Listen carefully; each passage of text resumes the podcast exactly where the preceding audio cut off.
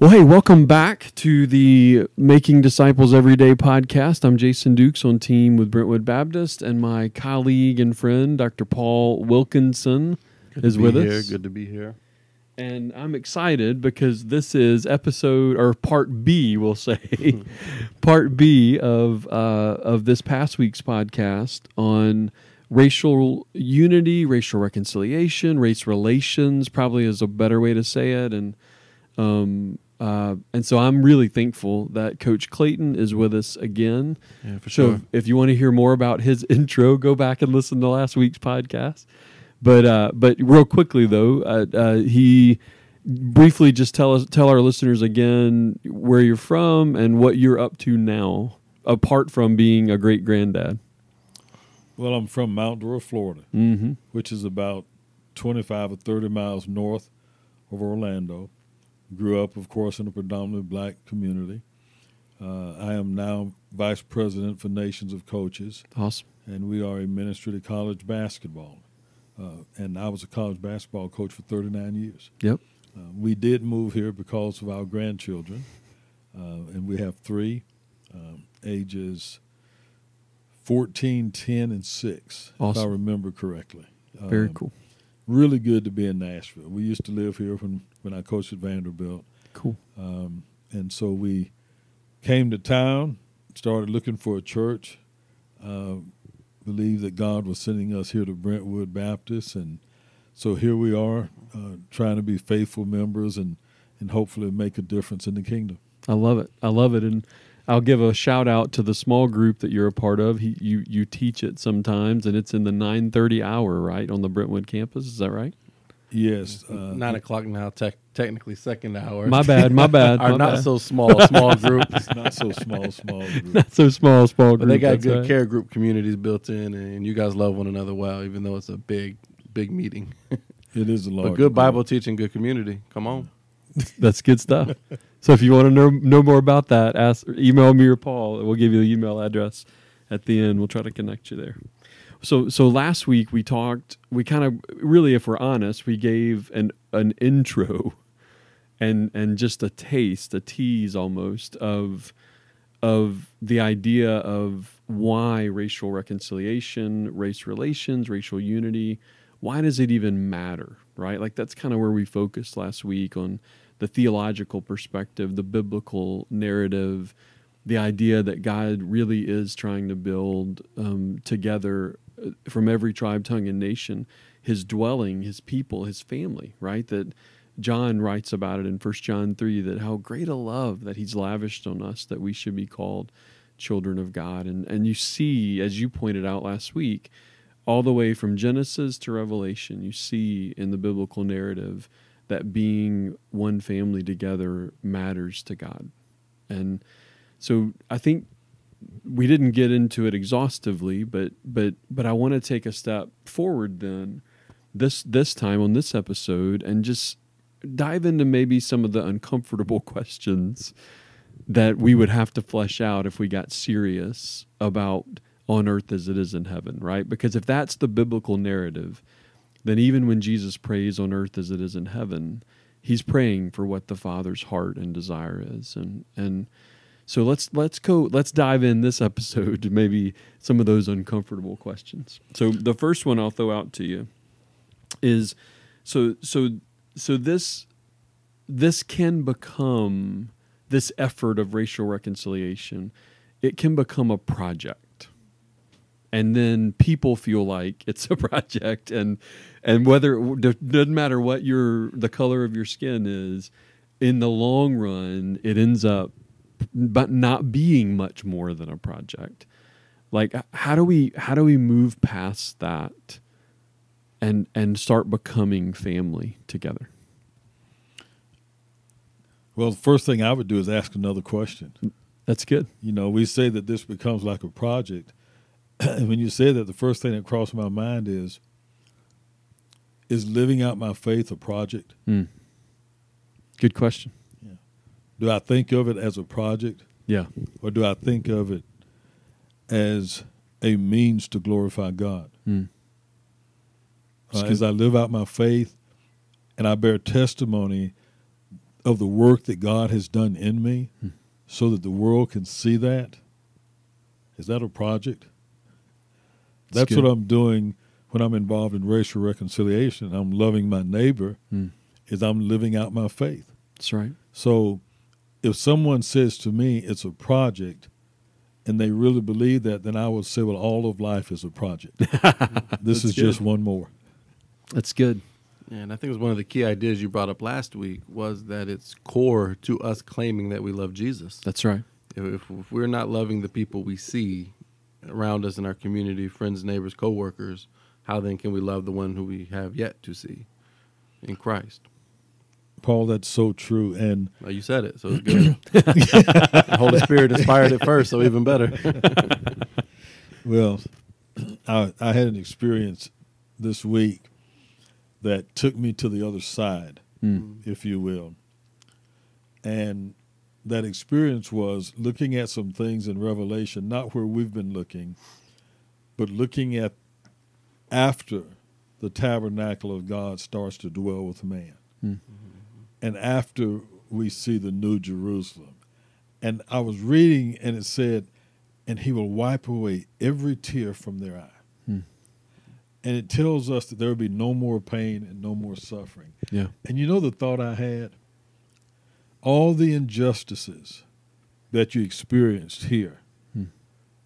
even as a black person, will be done away with. Yep. And so what you do here is you just endure. Hmm. You don't have to be happy. You don't have to like it. You can try to help make a difference. But what you know is that all things will be made new, Hmm. That's right. even our attitudes and our love one for another. and man, I got excited That's good. because what it tells me to do here is to you just keep fighting the good fight. Hmm. You know. Yep. And you may not see all the results that you want to see now, but if your faith is what it should be, and you know that God does what He says He will do, and that God will make all things new, so there is some comfort and peace and enthusiasm and excitement in knowing that it's going to happen. Yeah.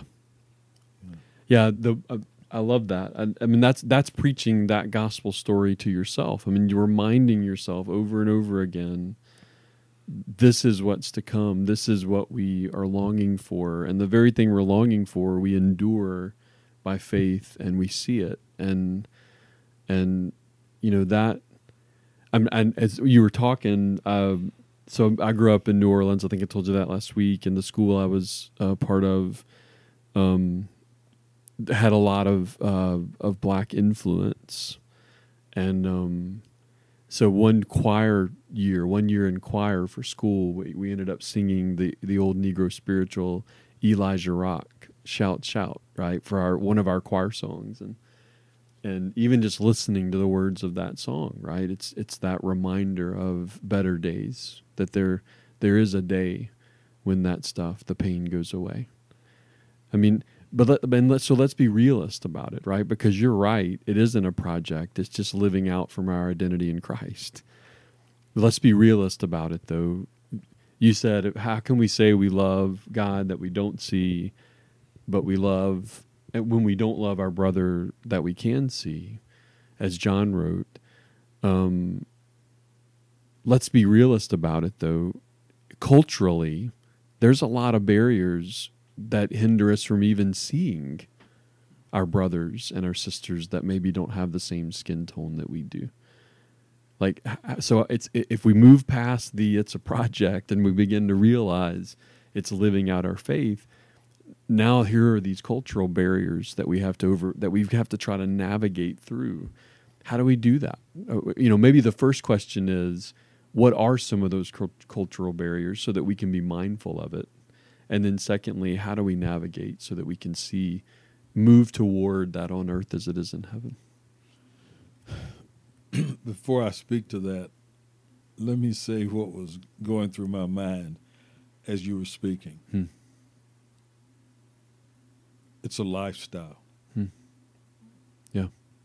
That's how simple it is. It's a lifestyle. Yep. And as I try to live out a lifestyle, I'm always confronted with opposition. Hmm. You call them barriers. Yeah. the opposition come from without, but some of the oppositions come from within. Yeah. But what we know is that there will always be opposition. Why? Because sin is crouching at the door. That's right. So there's always going to be those. Some are by people who don't understand who you are or what you're all about. But many times, Jason, it's by people who already have a predetermined um, agenda. Yeah. Yeah. And so what you're doing doesn't help their agenda. That's right. And so they're going to speak against what you're doing to try to, even if subtly, promote their agenda. Hmm. And so it becomes very difficult. And we are influenced by those people. Some of those people are close to us that we think we can trust, Yeah. but we haven't recognized that what they're doing is self serving. Mm-hmm. And some of them that are people that we don't know, so we don't trust. Yeah. and so it becomes very complicated for us. Um, but the the agendas or the barriers, if you will, will always be an issue. Yeah. So our agenda must be stronger than theirs, Hmm. and our agenda uh, should afford us a chance to be successful. Because from a scriptural standpoint, it says that I can do all things through Christ who strengthens me. Hmm. I not only have an agenda, but I have one who is more than capable of helping me to complete that agenda. Yeah. You know, so I should be moving forward with a lot of confidence. It's good. Uh, but unfortunately, when the agenda is not the same that Christ has allowed us to become a part of, that agenda does not have the necessary uh, capability to come to completion. It's good. That's good. I mean, it, it, what I hear you saying is, we we can let, let, like going back even to the project that the, that this becoming a project, we can have an agenda that says we want to start a movement that creates ra- racial reconciliation, and even that can be misguided because what we really need to be saying is we just want to get in on Jesus's movement, right? Like it's you know his movement is the one worth joining, and so when that becomes our agenda, maybe that unity is possible. I don't think there's any question about that because um, man, he has all the answers. Hmm. You know, one of the neat things about the omniscience of God is the omnipotence of God. Hmm. It's one thing to be all wise, it's another thing to be all powerful so that I have the ability Yep. to do that which I think is wise. Mm, it's good. We're we're running around trying to get some things done that we really don't have the ability to get done. Yeah. So we're we're fighting a losing battle from the very beginning. Hmm. Um, it's really difficult when you have been trained all of your life to see things a certain way. And then it's like being blind, and then all of a sudden you can see, and you go outside, and the first thing that happens is you're blinded again by all the light, Hmm. and now you've got to adjust to the light. Wow. I think that's what's happening sometimes in the white community when individuals finally come to the realization that some of the things I've been taught before are just not right. Hmm. And they're not for me. Yeah. Okay. Uh, I've just I just had a couple conversations recently, and I just had happen in in a week something that in, in, in one week I've had more people tell me that they grew up in a racial in a in a prejudiced environment. Hmm. I've had more people tell me that in a week than I've had tell me in all the rest of my lifetime. Wow. And I'm 68 years old. Wow. Wow. I mean, and that you're hitting on it, uh, like the. th- That's the cultural barrier, right? Like it, it, it is from within. It's a whole lot more from within than it's from without. You know, the, the just we we don't have the kinds of rhythms. We don't have the levels of ownership. We don't have the intersected paths that allow for some of these. We we really do have to desire to see the family of God here and go after that with Jesus. We, in other words, we will not passively arrive at this. We have to increase our mindfulness toward it. Um, if that barrier, if those barriers are really from within, the opposition is from within, how would you encourage our listeners to battle that, to push back against that opposition? Prayerfully, and I don't just say that to say it because what I, what happened to me this week, even though I knew it, I think it became more real to me the struggle that an individual has when it's time to turn his back on the people he's trusted all of his life hmm. and the things that he's been taught all of his life. Yeah. How do you just how do you just instantly turn your back on that? Yeah. It's hard to do. And even when you're trying, I think there are times when you have to go back and have that conversation. But but this is what I've always believed. This is what I was always taught. And now think about what it does when you have to verbalize that what I've been taught and what I've been preached by my dad or my granddad and people who have been very important in my life was wrong. Hmm. Because when I start to deny that, I'm also at some level denying them. Hmm. That's a very difficult thing. No doubt. Big shift. And I'm not saying that to make an excuse. Yeah. I'm just saying realistically, that's a big thing. You know, it's like it's like someone coming from a completely different faith and deciding I'm moving from Judaism to Christianity. Hmm. I'm moving from Islam to Christianity or Hindu or whatever. Many times when people do that, they lose the people dearest to them. Yeah. I think at some level that's what happens. Yeah. In in this area of, of racial reconciliation and and now developing relationships with people who in the past you've always been told you should not have a relationship with. And not only that, you come into the relationship blind. As someone said to me,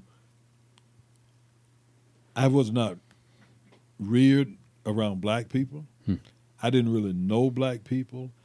I didn't know what was important to them or how they think.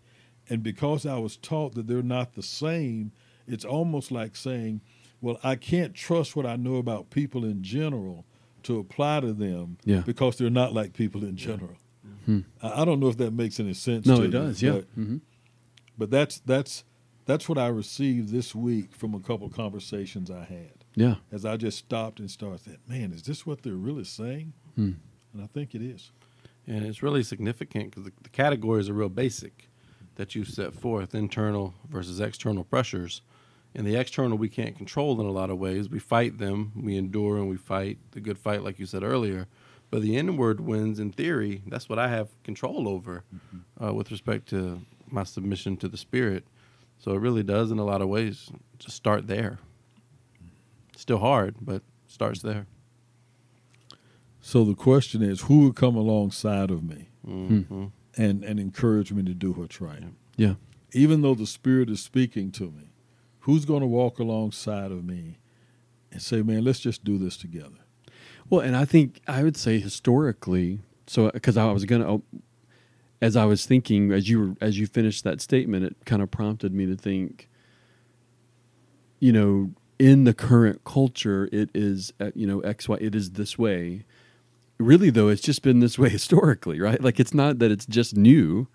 I think we can say that historically, there, the what makes it even more complex is that the opposition often comes from where you don't expect it. Yeah.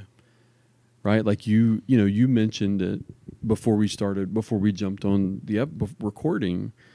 You mentioned that when integration occurred and you you went to the white high school, all of a sudden you found that that you had friends that you thought were brothers that were now saying to you, "Well, you just want to be with them," and you you had others on the other side in that white school, and I don't mean to say other side. I just mean in that in the conflict of the two, you had th- those at the white school saying, "We don't want you here either." Right? Like you talk about how you felt in that moment, because and I want to relate that to maybe how if you truly venture out to see and cultivate for the family of God, you're likely gonna have opposition from all sides, right? Like talk about how you felt in that moment. And I think if I recall, you said you were in the first year of Florida integration, you were one of the first to move schools. I was, and it's interesting how I felt. Overall, was good, but I think what's important is why I felt good. Hmm. Now, I was not a Christian at that time, Yeah. but I felt good because my family did the things that were necessary to let me know that they were in total support of what I was doing and that what I was doing would be better for me in the long run. Hmm. And so, even though I had the opposition on both sides, when I went home, I had a foundation Yeah. that kept me centered. That's good. And so I ended up being, I, I ended up being like my mom. They can say what they want to say. Here's what's best. Here's what I need to do. And I trust my mom and my dad. Hmm. And so I'm going forward.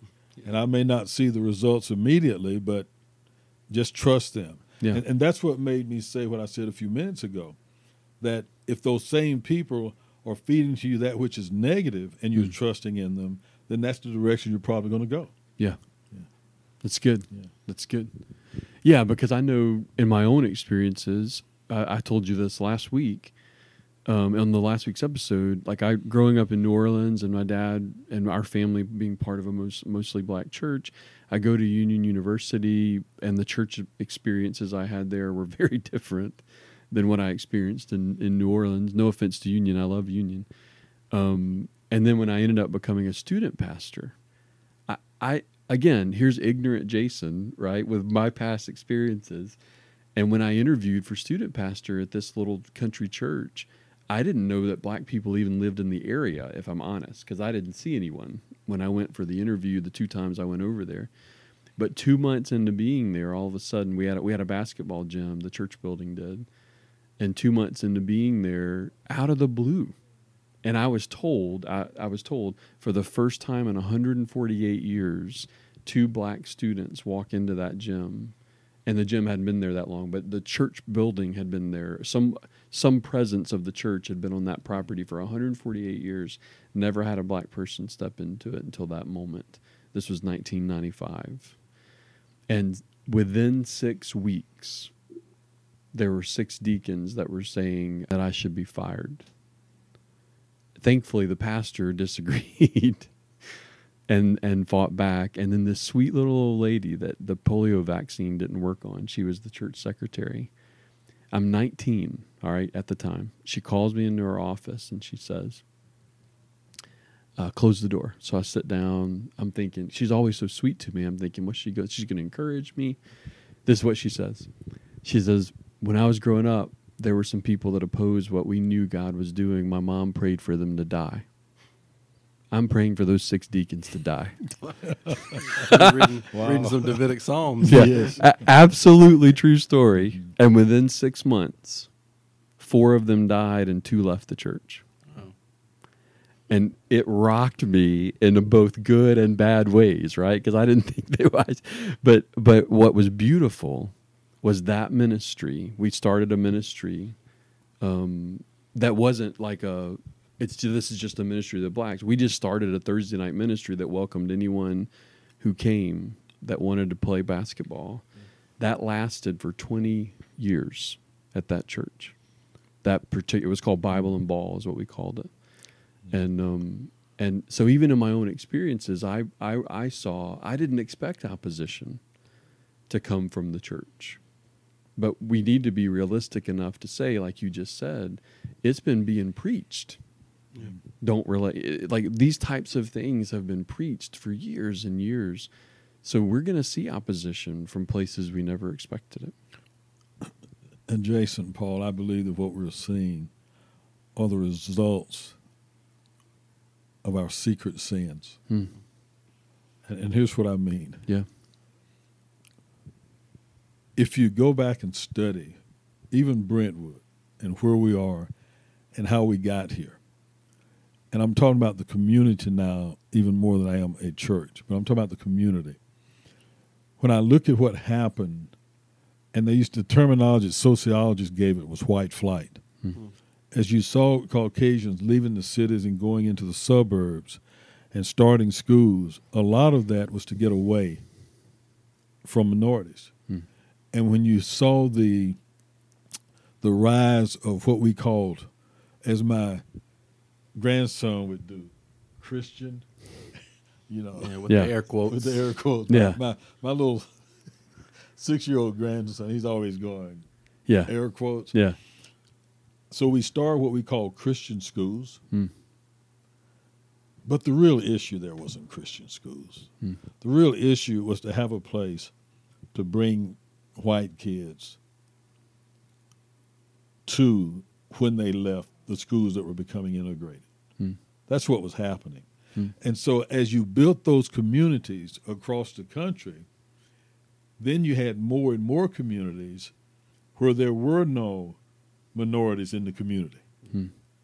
You had no neighbors. Yeah. So what you did was you just made the gulf wider. Sure. And because you made it wider, now it's harder to get across it. Yeah. So that's what we're facing. Yep. We're facing some difficulties that were created by decisions we made 30 years ago. Yeah. And now we're trying to say, how do we correct that? Mm. And we find out that it's it's difficult. Yep. Um, but one of the first things we have to do is admit our role Hmm. in this whole problem. Yeah. And admit that, that there's a role that I played, maybe unknowingly. Yeah. You know, but it was still, I still have some responsibility in creating the situation, Hmm. which means I also have responsibility in resolving it. Yeah. Don't just abdicate that to someone else, but look and say, you know what, I played a part in this. Now let me do my part to try to correct it. Yeah. And I think even passivity can reap culpability. Uh, even if we don't didn't actively do something, being passive alone is uh, can can warrant an indictment for sure. You you mentioned it last week in particular about the men who discipled you. Um, so one, your basketball coach when you came to faith, and then a, a older man in the church where you first were. And you mentioned it uh, earlier today as trust. Uh, like the the depth of our relationships is going to be a function of the amount of tr- trust we have for one another, no matter who it is, uh, whether it's as a staff member at a church and a congregant, or a politician and a citizen, or a policeman, citizen, whomever. It's all a function of trust. What are some ways that one might go about building trust um, with, you know, with atmospheres and scenarios with which you're not familiar at all? How do, how do you how do you build that trust? And there was no one found to stand in the gap. Hmm. That's how you build trust. You stand in the gap. Yeah. Yeah. Uh, the gap can be wide, it can be narrow, but when you think about standing in the gap, you're thinking about someone who is willing to come into a situation uh, and be involved, and and say, let me let let me help narrow this gap. Hmm. Okay, and so I build trust when I'm willing to make myself vulnerable. Yeah. See, I build trust when I let you know that your welfare is as important as mine. Uh, that's what we get early in Philippians. Yeah. He talks about that. That's what I experienced. That's what allowed me to trust my college coach and to tru- trust Dr. Crouch because I could see that, and I didn't know the reason at the time, but I could see that for some reason there was a genuine interest in me. There was an interest good. in me growing. There was an interest in me being better. There was an interest in me reaching my potential. And so what happens then is because I knew and could feel that there was no hidden agenda, it gave me the freedom to trust them. Yeah. Yeah, it wasn't a project. It wasn't. Thank Yeah. you. and and that's what that's what really makes the difference. Yeah. And I see it all the time, even in my work. With coaches and people that I'm building relationships with, when they know that you are for them and that there's no hidden agenda, it, it's amazing how they open up to you. Yeah.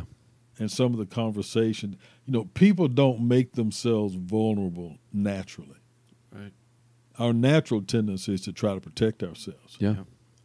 And and I think that's how you go about it. Is you esteem others better than yourself. Yeah. It's interesting that works. It works Yeah. all throughout life. all throughout and and you Uh. you said it right there i mean the the even vulnerability someone has to have the courage to be vulnerable first right i mean that and that typically it fosters more vulnerability but but it's hard doing that it's hard saying well i'm afraid but i'm going to i'm going to set that fear aside i'm going to actually admit that i'm afraid and yet i'm going to seek to engage in something that is unfamiliar or it is uncomfortable or it's a new territory you know that i haven't seen it would go against like you said earlier it would go against what i've been told and i would have to embark in a new direction And Jason, we see what we want to see. Hmm. And we hear what we want to hear. I'm amazed sometimes that if you talk to people about Dr. Martin Luther King, they only think that Martin Luther King was for racial injustice Hmm.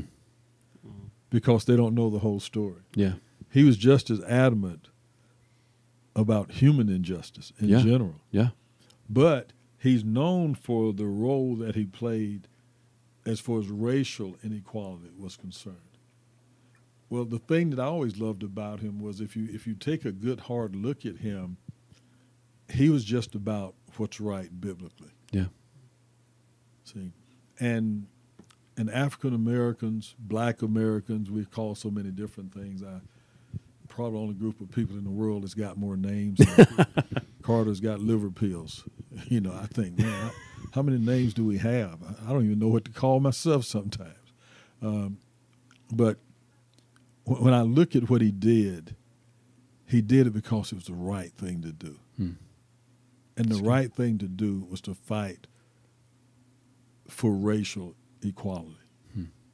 You know, and that's where we have to get to. yeah Um, I was, and I think I told you this on the front end. I had received an email from one of our members, and we had a conversation. We actually met together today, and at the end of the email, there was a statement made by him that really got my attention. Hmm. And the statement was, Coach, sometimes we've just got to do something. Hmm. What a simple statement. yeah Mhm. Because it's a statement of, of being intentional. that's right And that's really what it boils down to. Sometimes it's not about what's happened in the past. It's not about how we got here. We know we're here. The issue now is we got to do something. yeah Yeah. That's where I would like to see us get to. Yeah. That we we, we, we know there are issues. We, we, we get that. We've, we've talked about it. But now let's just do something. Yeah. And what do we do? We do the next right thing. It's good, and and we do it like, like I hate it that New Year's resolutions are called resolutions, right? Because it waters down that word, but the the word resolute. But in Luke nine, early in the chapter, it's like in around verse twenty or something. It says that Jesus at that time resolutely set his face toward Jerusalem. It's a powerful statement because you see at that moment it all turned toward his death. Like it, it- like it, in other words, he was fully aware. At least the way Luke's describing it, right? He he decided I'm not turning away from this, and I think that's what you're getting at. Like we have to decide. Let's do something, even though we don't know what to do, even though we're really unsure about it, or we're afraid about it, or we're skeptical of it, or we we wonder, is this going to even matter? But let's do something. Like let's be resolute about it and then endure in it, like you said.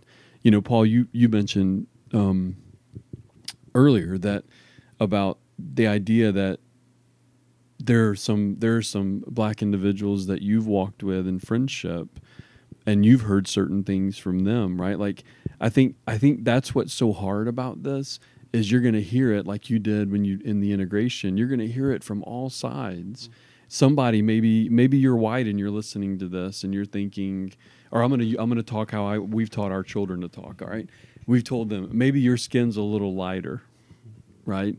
We've because when you're describing people, we've tried to teach our kids. You just describe them for who they are. If you have to say it, because it just will immediately get someone to go, "Oh, I know you're talking about." Then comment about their skin, right? Like, but other than that, don't even talk about it, right? Like, understand that we're all one family. But but you may be listening to this regardless of the color of your of your skin and the tone of it, and you're thinking, "Man, I do want to do something." and you do it and then you hear the opposition from this person and that person and then you even hear it from someone who's black who says well why this or why that or they start questioning it talk about that real quickly like what what you've heard Yeah. Well, it was, it was going to be my follow up question uh, to you, Coach, uh, from the, from the idea of trust. But then I think you you hit it there with some key words: genuine, um, authentic, care more about the other person's welfare than your own. That you are on their side and for them. So a lot of what I've heard is one, um, why like, like how is it a place for a white church who's in the quote oppressor class as we're thinking in terms of collectives? This is the language Yeah. uh, language of the day not my preferred but the way it goes. Uh, who are you to try to tell us how to reconcile? With the assumption there that you're the problem. I mean you cause a problem now you're going to try to tell me how to reconcile with you.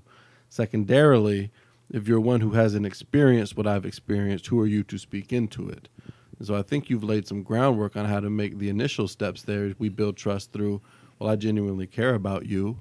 Um, that's why the Bible teaches me things. That's why. Uh, what else would you add to that on, on why someone who who is passionate about this, uh, but maybe feels like they don't have a place to speak towards it? Uh, what should they do? What's their basis?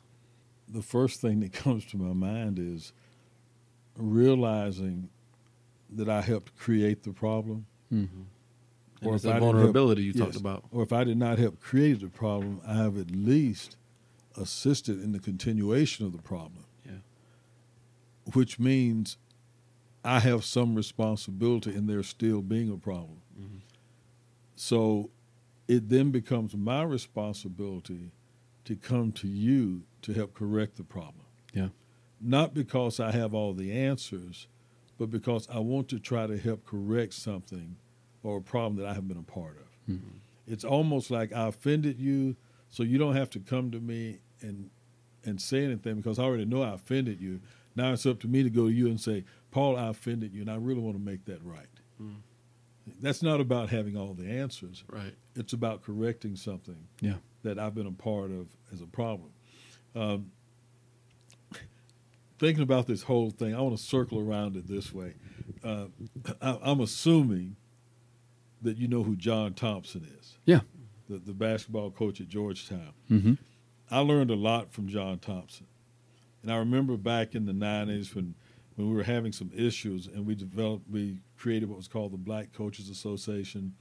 And we were trying to determine what can we do to help black coaches have a realistic chance to become head coaches at major schools. And we were talking about a boycott of CBS games, and there was just a lot of things going on. Somebody said, "Well, man, why would you boycott? What's the value in that?" Coach Thompson said something, and uh, from time to time, I still think about it, and I think you'll get the point. What he said was, "We did not get to where we are because of rational thinking." Hmm. And we won't solve the problem with rational thinking. Mm. Okay, That's that's wise. I mean, just just really soak Yeah. so- soak that one in and, and think about it. You know, the way we were treated and the things that were happened was not because some people sat down and they just thought rational, this is what we need to do. They had agendas. There were issues going on. Yeah. Okay. And and because we were talking about the boycott, the other thing he said was really smart fella.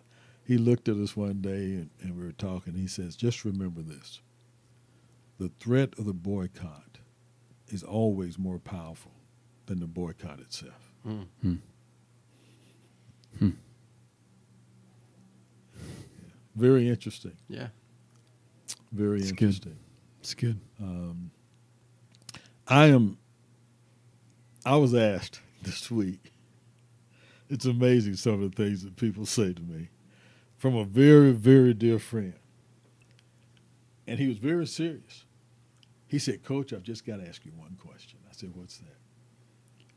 He said, What made you go to a church where there are almost no blacks? Hmm. He said, Why would you even do that in the first place? And uh, my response was pretty simple. The Bible says it this way that out of one man, God created all nations. And he determined and he appointed the number of their days and the boundaries of their habitation. God has decided and determined not only how long we live, but where we live, and even the context in which we live, because He's all sovereign. And so, at this point in time in redemptive history, His decision has been for me to be here. Hmm. I may not fully understand why it's to be here, but He will make that known and He will engage me in those things that I need to be engaged in here so that I will fulfill His purpose for me being here. Hmm. Because even as if we go back into Ephesians, we're going to start, I think, chapter 2, verse 11 this week.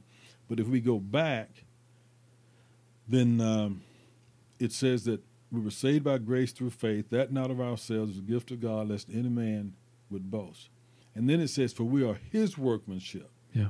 created unto Christ Jesus unto good works, which he prepared beforehand that we should walk in them. So in my mind, I am to go and be at the places where I can be involved in the good works that he prepared for me before the foundations of the world. Now, I know a lot of people don't think about it that way, but that's the way I answer this question. Yeah. And I answered it that way because I believe that this is where God sent me. Hmm. So if this is where He sends me, this is where I'm supposed to be. It's good. Um, because there's a value and a purpose for me to be here that's probably far beyond anything that I could think of myself. Yeah. So, um, Always is. And I think my encouragement and challenge would be, in light of everything you've talked about, are we willing to? Um, so the resolute idea is sticking with me. Are we willing to ask for the Lord, for the Spirit to move upon us in a way that we become resolute? Yeah. Maybe we're scared to find the gap. Maybe we're scared to go stand in it now. Are we willing to simply ask, Lord, would you give me a heart for that? Yeah. and then I'll follow you where you might go. Um, I think that could be a big first step for a lot of people. so my question to you would be this: If we move that way, Hmm. and I'm talking about being resolute, how do you implement it? What does it look like when it's been implemented? I'm going to quote John Thompson here. it's going to look irrational for us. No, man, I, I- think I think we don't know yet. I, I think what you just said is uh, sort of the way the Bible unfolds. It's progressive revelation that you learn it as you go. Mike Glenn likes to say the Lord doesn't always give you step two, three, four, five until we do step one faithfully. And maybe it's a case where it's going to become clear as we submit our hearts, as we admit our role in these things, the gaps are going to become apparent. Then maybe we can have the courage to step into those gaps to be authentic uh, towards others. And I think step one is are we even willing to want it? Yeah. To let the Lord make us want it? Or is even that too scary?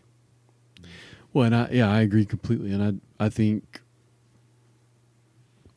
I'll, I'll give a, a a a brief story of why I think what I'm about to suggest is so important, but and I'll give that story after I make the suggestion. But I think I think to quote Michael Jackson, although I think right now culturally that's not necessarily a good thing to do, but uh, um, with all that's going on around that, but. Um, right? I, I do have to start with the man in the mirror, but if I move past the cliche of that, um, if I move past whoever originally said that, right? If I move past the cliche of that to truly process what that means, I you hit it earlier. I, I do have to understand that my my understanding of how I see humanity and how God sees humanity, how I see humanity may not be how God sees humanity. I and and the sin in my own heart of wanting to look out for my own interest and conquer anyone else that doesn't right? Like that that's the that's the genesis that's the eden issue. That's the issue from genesis 3 is i'm not sure that somebody else is looking out for my own interest. I'm not sure right what the serpent got eve to believe was well no no no no no. He's not telling you everything. Right? It's- you won't die. Like he's really not out for your good right you're going to have to take this into your own hands. And taking it into our own hands we begin to then become so self-focused uh, w- you know so we don't have a vision for on earth as it is in heaven. We just have a vision for our life going well. And we have a vision for conquering anybody that stands in the way of our life going well. I mean those that kind of thinking that kind of misunderstanding of what abundant life is you know like like like that that's the big if that never changes none of this changes. And you know I- we were in 2007 i was pastoring in orlando and and um, we had a group of churches that were beginning to walk with each other as though we were more focused on his kingdom than our own little fiefdoms if you will. And um, a guy that was pouring into us as a group, he asked this question. He said, um, "So, h- how, many of you guys and your teams, your leadership teams, how many of you guys are going to start putting the interests of other churches above yourself, of, above your own church? Like, is that like in Philippians? Was that an individualistic command, or was that a, a command for the community of faith?" and and it it wrecked all of us. Like we all began to realize i don't think first about the interest of other church families in our city. I just think about ours. And and i say that to say from an individual perspective we, we that's the that's one of the biggest shifts we've got to make is that we care enough about jesus's interests and the interest of others to say those people you're worth dying for. Doesn't matter what your color of skin is. You you are invited into the family of god as my brother or sister no matter what the tone of our skin like like the like that whole mindset of god is actually looking out for our good. I don't have to fight for it myself and i don't just have to fend for my own interests. And i, I know I, to me i probably would be accused of being a simpleton because I'm saying that, but I just think that's the that's the first step of implementation is is em- embracing the biblical theology that we described in last episode and beginning to actually see other human beings that way. Jason, I was, you know, somewhere in Scripture, uh, I'm just going to say it that way. We're told that the love of money is the sort of all kinds of evil. And the one thing that's happened here that we never talk about is how we got here. That's right. And we got here because this is 19 what is this 19 no i'm sorry this is 2019, 2019. Yeah. 19's right though. yeah so 400 years ago the first slaves were brought to the united states and slavery grew because of the value it had to the economic system Hmm. That's right. And in order to justify it, and in order to keep blacks in a position to always be in that position, there were several things done. And history tells us what a lot of those things were not allowing blacks to read, just a lot of different things to keep them in that position because of the need for their services Yep. and for the economic welfare of many people. That has not completely left us. Nope. And, and I want to say that because that has not completely left us, it still drives some people to not want to see Yeah. a complete reconciliation of races. We would probably be surprised at the money that people still make from this whole situation. Yep.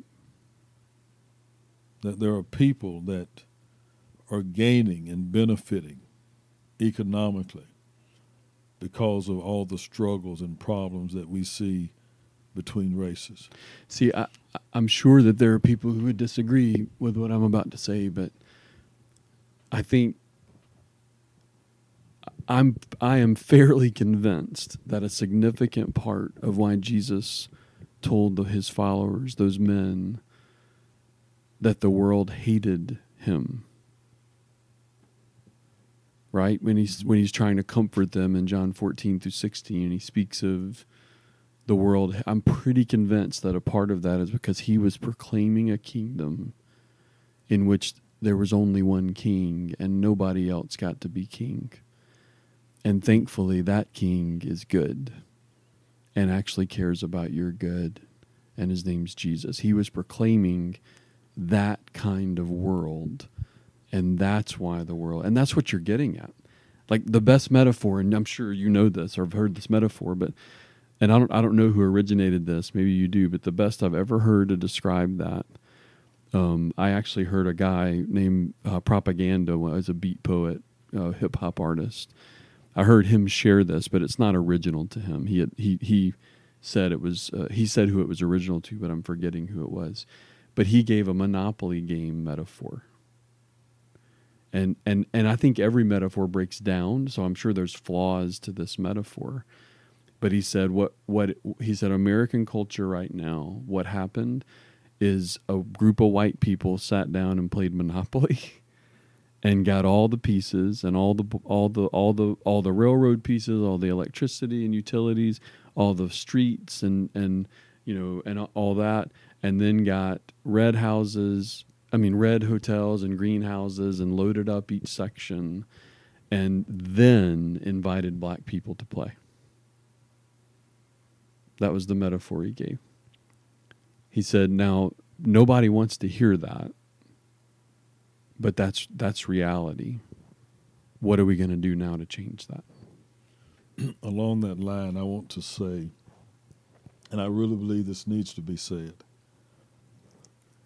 I believe that part of the problem we're having now as we try to work through this from a church standpoint is that the church is made up of many different people, uh, all along the economic scale. And I think sometimes the church, rather than do what's right, Hmm. would try to protect itself financially by not offending people on the higher end of that scale. And that's a tragedy. Yeah. But I really believe that um, that that's one of the things that we see happening. And so, because of fear,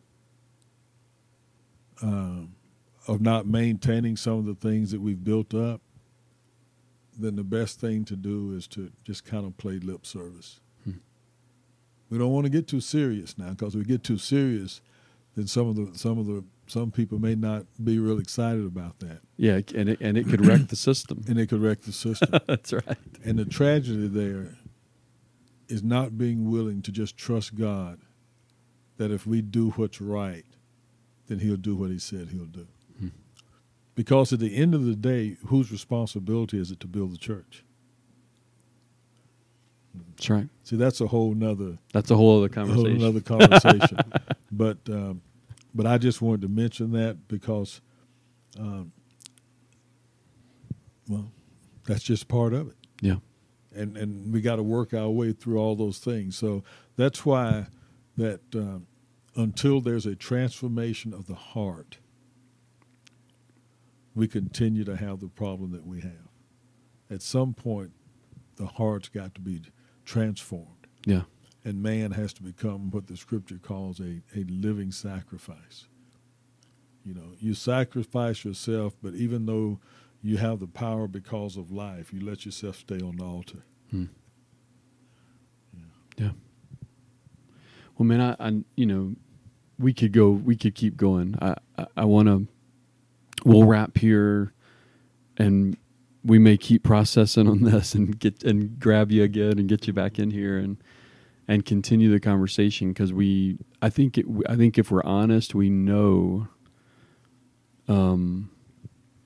That it's going to take a lot more than two sermons and two podcast episodes to affect the kind of shift that we were talking about and um I, res, I like you said paul i think that word resolute is probably what stands out and the way you translate or the way that i would say you said that was do something right? Like, i mean i think i think i think the challenge i would give to, to our to our listeners is let's beg god to help us be resolute about his purpose and and no other purpose above his. And when i say that let me be clear i, I really believe that jesus put on that god put on skin and came near to us so that he could look humans in the eyes and say you are loved.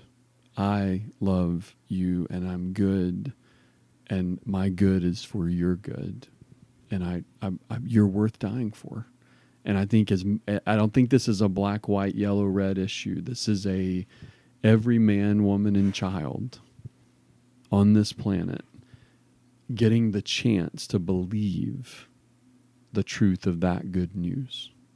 And when that becomes our priority, then we begin to see people differently. We begin to realize that we ourselves are desperate for that news and then how do we embody that news to someone else? Well, we do it by inviting them into our family and being family together. We do it by serving alongside each other, not just saying, I'm going to come serve you, but we serve alongside. We do it by beginning to act like we're brothers and sisters together and around meals and, and over sad times and over victorious times and and and we'll do that if we truly think that we've been freed from that system that we talked about, the broken system. We've been freed to love like Jesus loves us. And, and so I'll give you the last comment and then I'll just say we're done and we'll, we'll but last comment, any, any last thing you want to encourage folks with? I would want to encourage us to be like Christ in this respect. He died to himself that we might have life. And I think we're at a point where we have to die to ourselves yeah. so that we others might have life and uh, and have it abundantly, not in the sense of eternal life, even though that's our objective, is to win men to Christ. But at some point, I've got to die to myself, the things that I think are important, the things that I would like to do, so that I can look at someone else and do the things that are really good for them. Mm. So I've got to give up a little bit of of what I think I would like. So that other people might be able to have some of the things that are really good for them. It's good. It's really good. Well, man, thank you, Coach. Thanks for being on with us, and I imagine we'll probably uh, holler at you again soon. Um, Paul, any any last words before we wrap? Oh, it's always good stuff. I mean, I love the way you model and talk from scripture. It's so encouraging.